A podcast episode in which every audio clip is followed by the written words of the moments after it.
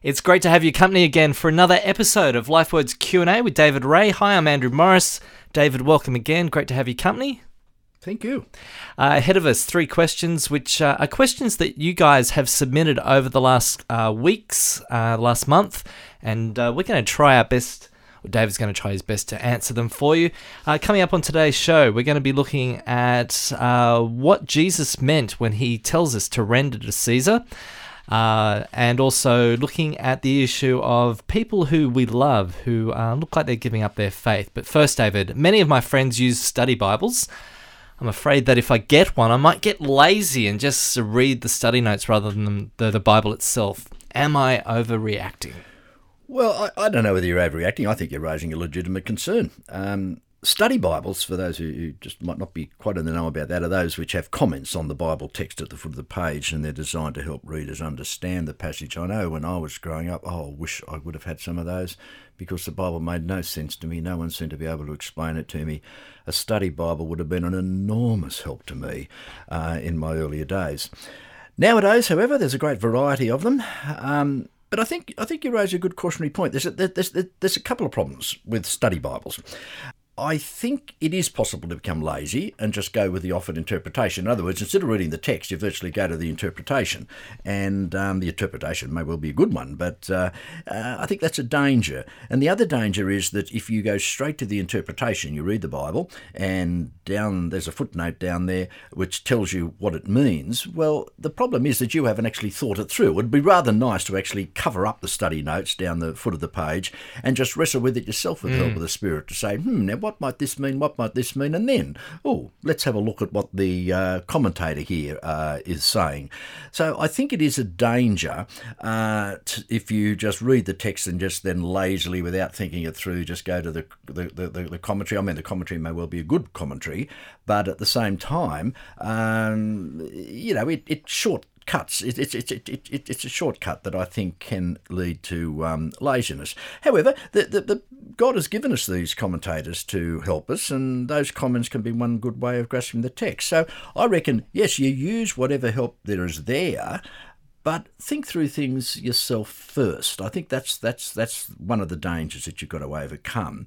The the other danger with study Bibles about some study Bibles is that some of them, particularly those written just by one person, may be pushing that one person's interpretive point of view of the Bible. Now it may be right, it may be wrong, but we all know that there are different interpretations of the Bible, and the best study Bibles are those which actually give you an option of looking at different alternative interpretations. I was looking at one just the other day, and I was very pleased with the fact that the people who wrote the comments on the particular text I was looking at were very balanced and said some people think this, some people think that, and allowed you then to think it through. But the danger of a certain study Bibles where one person is trying to push you into saying this is the only interpretation that can be a danger as well. And I guess these days, I mean, originally we had just the NIV kind of study Bible, but now we've got John Maxwell's Leadership Bible, and we've got uh, the Men's Bible, the Couples Bible,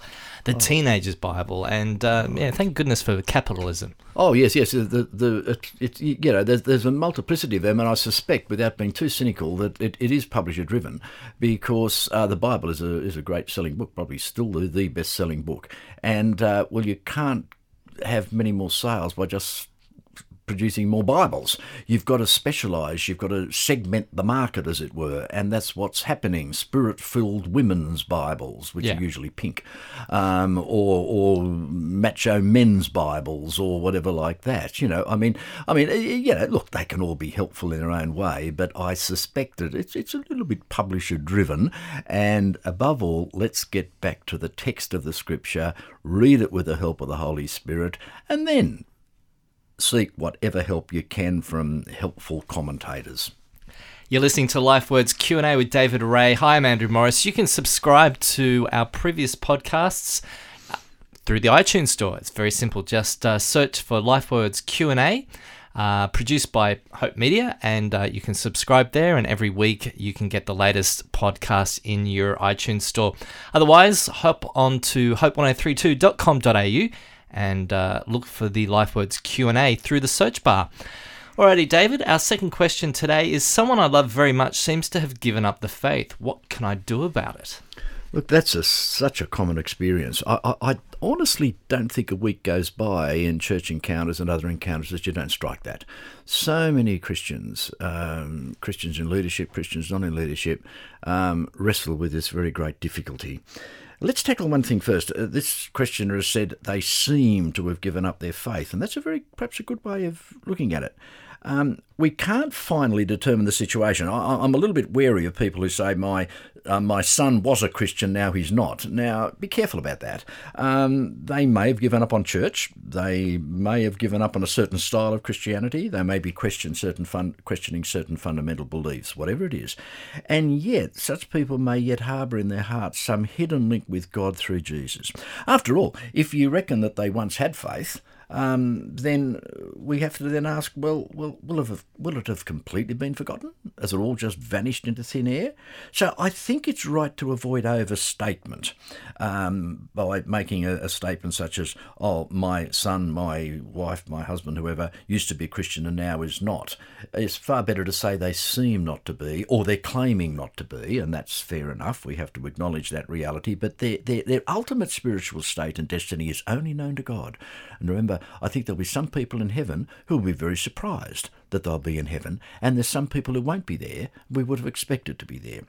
And yet, we may have to conclude that uh, that person's own statements do indicate a falling away. Now, there's another deep issue about that, whether you can fall away, but I won't go into that because it's not quite the question here. But what do you do when, when you reckon that someone, and you have to take their statements at face value, you can't determine their destiny, I've said that, but but you, you have to perhaps agree with their, their own conclusion that they've fallen away from faith. Well, well, first of all, please don't write them off. Um, by, as I say, by assuming they aren't Christians, or just simply say, oh, well, they had their chance, now they've gone, and that's it. Um, don't write them off because God doesn't, but don't nag them or try to slyly manipulate them back to faith. I, I, mean, you know, you may want to leave Christian books around for them or send them Christian articles. Now, there's nothing necessarily wrong with that if it's part of an ongoing dialogue, but I suspect that people like that who have fallen away, or seem to have fallen away from faith anyway, might be a little bit suspicious of these attempts to get us back uh, or, or to get them back into the fold. So be careful. Don't indulge in emotional blackmail by going on about how disappointed you might be in them. I think that's a terrible thing to do, say, for a parent parent to do to a child. How disappointed we are that you are seen to be no longer living the Christian life. Well, you may be disappointed, and it might be right to express that disappointment within yourself, to God, to some other people, but expressing it to them, I don't think actually helps the problem at all. So, nagging, manipulating, blackmailing, no, I don't think any of that's helped. I, I, I think we've really got to obviously go on praying for such people, asking God to give them a nudge to work things out so that they can see Him again. I think my prayer for in, in that situation would be something along the line of God, please just give him a nudge, tap him on the shoulder, continue to to to try to get through to them. But even so, this is where it's so difficult, Andrew, that, that we our prayers in and of themselves do not guarantee that that person is going to come back to faith. So while I would urge such people to pray and to ask God to give that person a nudge, which God's perfectly capable of doing, um, then but it's not that's not to say that oh good I'm going to pray for that person and therefore their own free will, their own decision making process is going to be overridden and so they'll come back to the Lord. No, no, no, no, no. I would pray for such a person in that situation uh, hoping and praying that they would come back to the Lord. But my basic um, motivation for prayer is love for that person. Um, and I think love's most vital of, of all, really. I think we go on accepting that person and loving them, not for, or, or, sorry, loving them for who they are, not for who you would wish them to be. And I think some people who've fallen away from faith can can easily recognize when a Christian ceases to really love them because, oh, you've disappointed me, you haven't lived up to what I expected of you, therefore my love for you is, is, is in a subtle way withdrawn. No, we have to we go on accepting them and loving them as they are, not as you might wish them to be, because after all, that's exactly how God loves people. So we need um, God's love there. We can't do it in, in and of ourselves. Um, and, and, and people would say, well, but isn't it painful? I have to love this person even though that person is turning away from everything I hold dear and so on. And, and that's very true. But all I'd say to that is, and I don't want to sound too harsh, but I'd say, no, look, this, this is the love that God feels. This is the pain that God feels because God loves each and every one of us. And we who are still his followers and claim to be his followers hurt him and cause him pain. And yet he goes on loving us. So there's the clue, isn't it? Uh, yes, you go on loving such a person, but you're not going to be able to create and manufacture and sustain that love. You've got to get it from God because He knows all about that sort of love. An interesting take on that question, David, was recently Cami and I, my wife, we went away for the weekend and was speaking to one of the ladies who, uh, uh one of the owners of the place that we're staying at she found out that we were Christians and then said, "Oh, you know, I'm thinking I'm having going through a crisis of faith and I'm asking all these questions."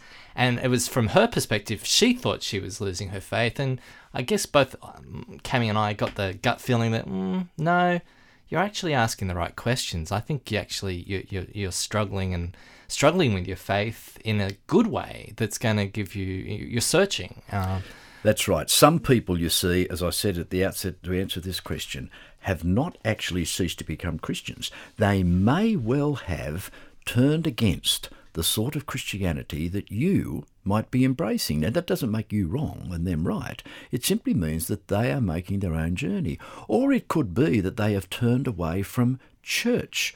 I, I as a minister, uh, come across this a lot. People who have turned aside from church because of the pain and the abuse they've experienced, and yet haven't turned necessarily away from Jesus. Or they may have turned away from a certain intellectual system of, of, of thinking about the Christian faith and instead embracing a different way of looking at things. So I think that's why we've got to be very careful. Like that person you indicated there was that that person you were talking about might have thought, well, I'm falling away from faith, but in fact they're they're not falling away from faith at all. They're merely just looking at faith, exploring hmm. faith. Mm in a different way because doubting your faith and questioning your faith is part of the growth to Christian maturity. You're listening to LifeWords Q&A. If you've got a, a follow-up question or a, a brand new question that hasn't been asked, please email David. The email address is lifewords at hopemedia.com.au. It's lifewords at hopemedia.com.au. Uh, Our final question, David, is what do you think Jesus means when he tells us to render to Caesar what is Caesar's and to God that which is God's? Well, this was one of those instances, many instances in Jesus' life, where he was in danger of being trapped by hostile questioners. It wasn't a genuine question, to be honest, but it, it raises an, a, a genuine issue. You see, the questioners wanted him to either simply accept Roman authority, uh, oh, you've got to you've got to render to Caesar everything that's Caesar's, um, or den- deny or defy Roman authority. Now, in either case, he would have been in trouble. If he had have said, well, Caesar is the one that's most important, um, we simply have got to do what he says, the, the, the religious leaders might have said, oh, well, you know, um, this is putting Caesar above God. But then again, if he had have said, oh, don't worry about Caesar, only worry about serving God, they could have reported him to the Roman authorities as a, as a man guilty of treason. So Jesus sort of gets out of it, as it way, in, in a way, by offering a more balanced answer. In brief, I think he's saying, saying the civil authorities have a legitimate claim on our lives, but so too does God. And um, he, he, in that particular case, he might be saying that Caesar was entitled to taxes and respect, uh, but he was not entitled to worship. Uh, so he was trying to say, yes, I'm not going to go all the way by rendering everything to Caesar. I'm not going to render worship to him. But at the same time, uh, yeah, we pay our taxes. They provide the services. We provide the taxes. He, in fact, we might not like his authority, but he is the civil authority, so we have to respect that. But hey, we can't put him over and above God. So the general principle seems to be that the state authorities have legitimate authorities. We might not always like what they do, but that's no excuse for personal lawlessness. Jesus certainly wasn't advocating that. Christians are to be good citizens. But the state can't trample on a Christian's obligation to serve God. Now, in, in our system, although it could change certainly in, in time, but in our system, in our country, there's usually no clash. We can usually render to the, to the state what is the state's and render to God what is God's because in general our civil authorities don't don't confuse those two things but it can come to a point and if it did come to a point we might have to do what the the apostles in the book of Acts did, that we uh, have to obey God rather than man, as it were. And so I think Jesus is saying, yes, yes, there may be times when that's what you have to do, but in general, the, the civil authority has a certain claim on your life. And yet, God has an overriding claim in your life. And we hope and pray and trust that, generally speaking, we can do both. We can honour the civil authorities, we can honour God, and they're not going to clash. But when it comes to a clash, uh, uh, then we have to honour God above all. You're listening to LifeWords Q&A with David Ray. G'day, Andrew Morris. Thank you very much for your company over the past uh, 15 minutes or so another three questions answered. If you'd like uh, a question to be answered in the coming weeks, please email David, lifewords at hopemedia.com.au. And again, thank you for your company. We'll speak to you soon.